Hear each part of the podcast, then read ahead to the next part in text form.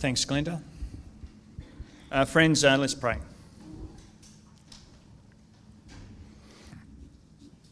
Uh, Father, as we look at this fifth vision of eight, may you teach us what we need to see and to hear.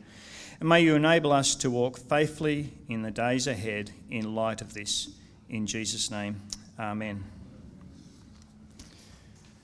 Okay, uh, uh, this is one of the easy to understand visions. Not. uh, yes, it is vision number five of eight. Uh, Craig very helpfully uh, last week took us through vision number four. Now, this vision, besides being a little complex, is also a vision that some say represents a very significant thing, as this vision is the only vision described as it is in verse 1. Let's have a look at what I mean. Now, verse 1 of Zechariah chapter 4 says this Then the angel who talked with me returned and woke me up. Someone awakened, like someone awakened from sleep. Uh, sort of reminds me of how our puppy wakes me up yeah, nice sputter, isn't it? Uh, it doesn't wake Sue up. Oh, that's another story. but it sometimes wakes me up uh, in the middle of the night with a bark, usually because it wants to go to the toilet. Uh, yes, it wakes me up usually at 3 a.m. for something as important as that. Besides being cute, in case you're wondering, uh, Glenn and Karen, it is a dog. 1.6 kilograms much the same as little Anne uh, with an E. uh, congratulations. Where, where, where's Tony? Oh, you're right at the back. What's, what's on your arm there? Oh, oh, oh I, thought it was, I thought it was Anne with an E. it's lovely to see you, uh, Tony. And also nice to see you, Gran, and uh, see you, Uncle John and uh, Auntie Jo. Um, yeah. Uh, however, the point is this this is the only vision where we are told that an angel needed to wake up Zechariah to see it. Uh, this waking associated with the fifth vision may be an indication of its special significance. You usually only get woken up if it's very important, like a puppy wanting to wee. but as I said, this vision is complex. Uh, it's no wonder you need to be woken up uh, to try to understand it. It includes olive trees, as Dan said, oil, lamps, a gold lampstand, pipes, and bowls. now, I could spend the next 20 minutes or so explaining what all these bits mean. Uh, perhaps in your small group you can look at those bits. But I've decided to jump ahead and focus, therefore, on what the implications of it all involve. And I don't just mean that it is very important, it's important, but what is important is what we will look at. Now, the main exception to explaining what bits mean is to mention up front that I think the two olive trees mentioned in this vision are Joshua, the high priest, and Zerubbabel, it's a hard name to pronounce, isn't it? Zerubbabel, the governor, both leaders of God's church back then. Therefore, jumping ahead, uh, the first implication means this God's people are to be empowered by the Spirit. God's people are to be empowered by the Spirit. Uh, this whole complicated vision, therefore, teaches us something very important just as it shows Zechariah that the rebuilding of the temple was somehow linked with the golden lampstand, that is linked with the oil needed for the lamps, and all that didn't run out like the virgin's one did in Matthew 25, our second Bible reading from Glenda, because it's been provided by the olive trees, Joshua and Zerubbabel, that were provided by God Himself through His Spirit. Yes, it showed that the temple will be rebuilt and God will, through His Spirit, ensure it. And how? Because God's people will be empowered by His Spirit. An oil that just keeps coming. Imagine having that sort of oil to keep things going. Well, God's leaders did, and they needed to rely on it. And today in the New Testament, all of God's people have that oil that just keeps coming. Yes, all of God's people, all who repent and are baptized into Jesus for the forgiveness of one's sins. Did you just drop him, did you, Lisa? all of God's people, all who repent and are baptized into Jesus for the forgiveness of one's sins receive the gift of the what? Holy Spirit. Acts 2:38. And we're told that this is a promise for everyone, no matter what you've done or no matter what or no matter who you are. Acts 2:39. Yes, all of God's people are now empowered by the Spirit to rebuild a temple, but not the physical temple in Jerusalem of the Old Testament, the spiritual temple of the New Testament, including the spiritual temple of one's own body. 1 Corinthians 3 16 to 17. And that's why what we do sexually with our bodies also matters. 1 Corinthians 6 18 to 20. And we are empowered by the Spirit to build God's church too. In our case, NHA. Yes, we need to build, rebuild our own bodies, and we are to build the part of the body of Christ that we belong to. It's both. And for both, we are empowered by the Spirit. Uh, for those of us who know our Bibles fairly well, there are two quite well known verses in Zechariah. Well, there are at least three. and the first is this it's in this very chapter, and it comes in the second part of verse 6. Not by might, nor by power, but by my Spirit, says the Lord Almighty.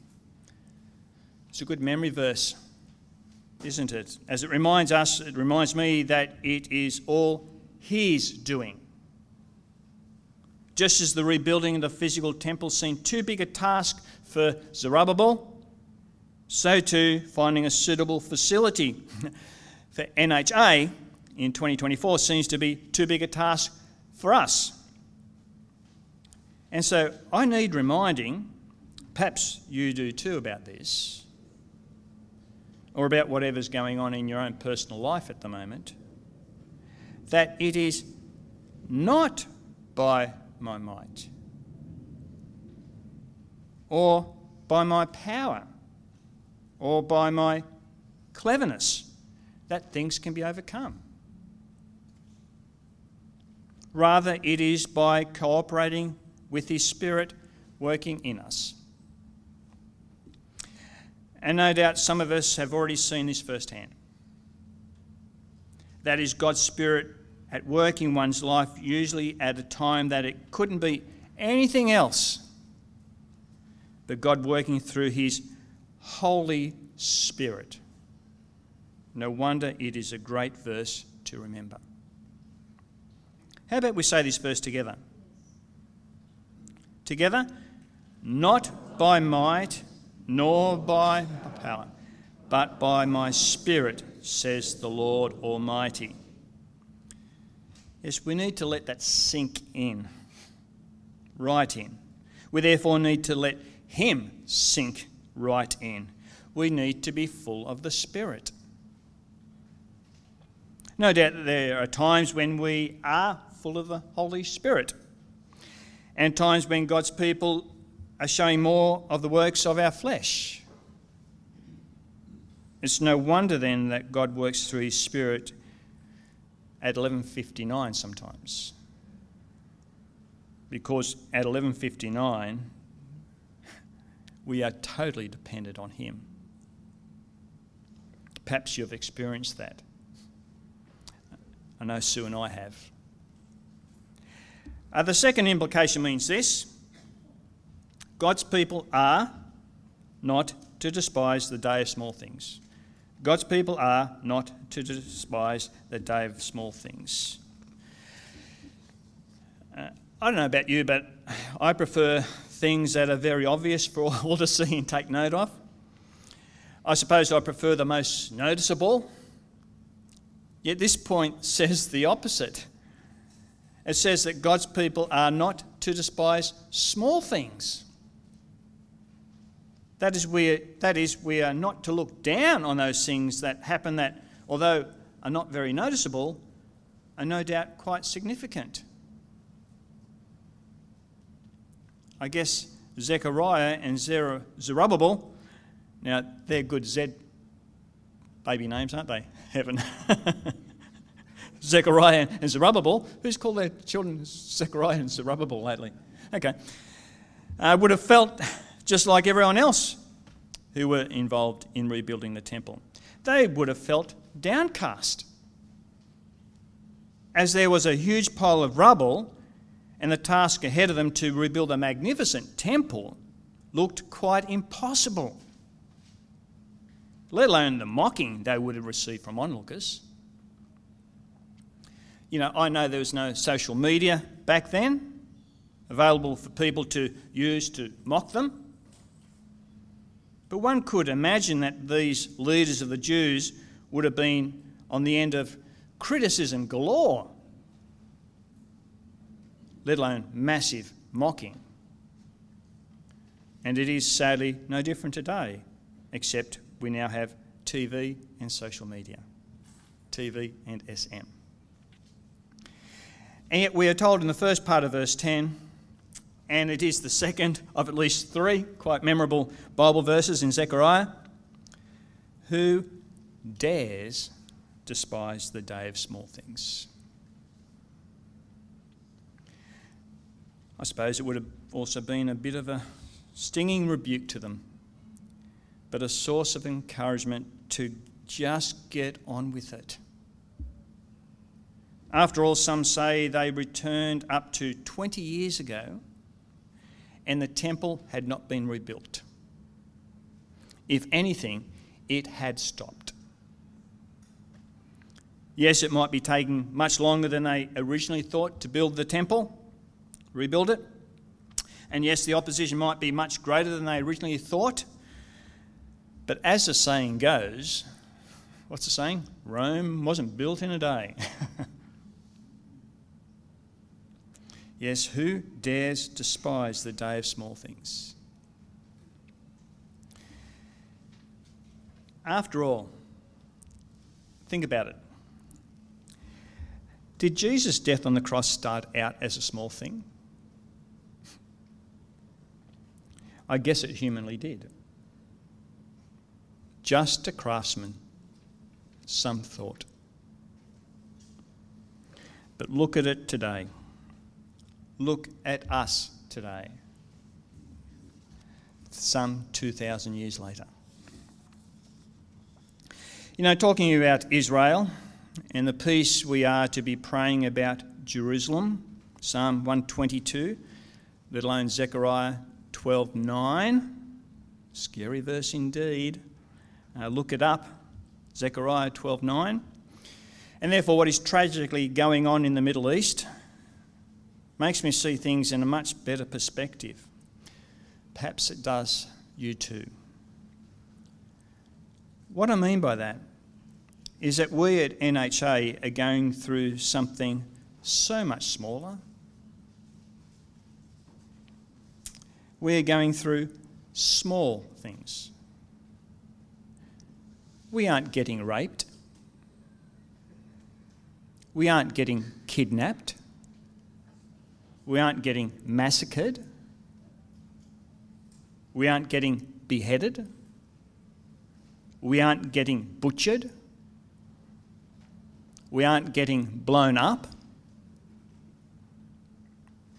And our children, if anything, are extremely well cared for.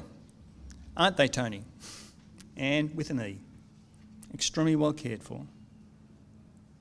We just don't know where we will be in two months' time.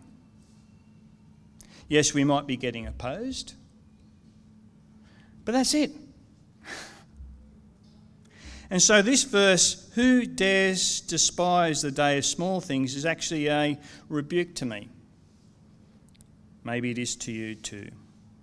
As God is always working, isn't He? And we are to simply keep trusting Him. After all, it is impossible to please God unless we trust Him. Compare Hebrews 11:6. And some of our brothers and sisters in Christ are going through much, much worse things. Yes, what we're going through is relatively a, a small thing compared to them. And so we dare not despise such a thing. It no doubt should simply build our trust in Him. I'll finish with this. You know, I find all of this quite humbling and yet a little overwhelming. It certainly seems that the uh, two olive trees used by our Lord are Joshua and Zerubbabel. And it seems that the, they were the leaders of God's church back then.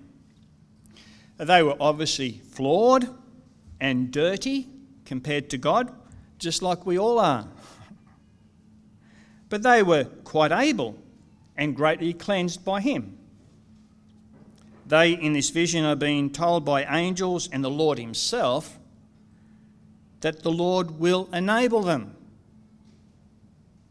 All they need to do is cooperate with His Spirit, keep in step with Him.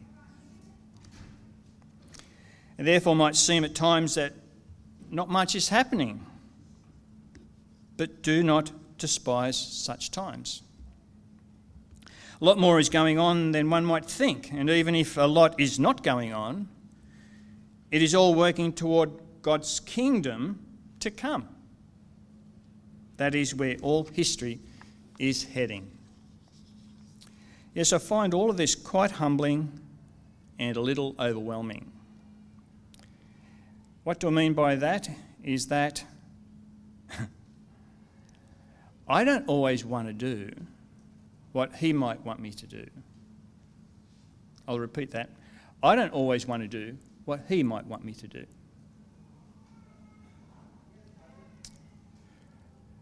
I actually didn't want NHA to need to come into existence. It wasn't even on my radar some 12 months ago. In saying that, I've am being completely honest with you. That's why I find all of this quite humbling and a little overwhelming. But He, uh, the Lord Almighty, obviously had other plans. And God, therefore, uses plebs like me and plebs like you to achieve what we think is almost miraculous to achieve what He wants. And so He does use people like us, if only we listen to Him. And no doubt what a joy it has certainly been for all of us. Why not let's stand and sing, Speak, O Lord? and may it truly reflect our hearts, even though at times they might be a little reluctant like mine. Amen.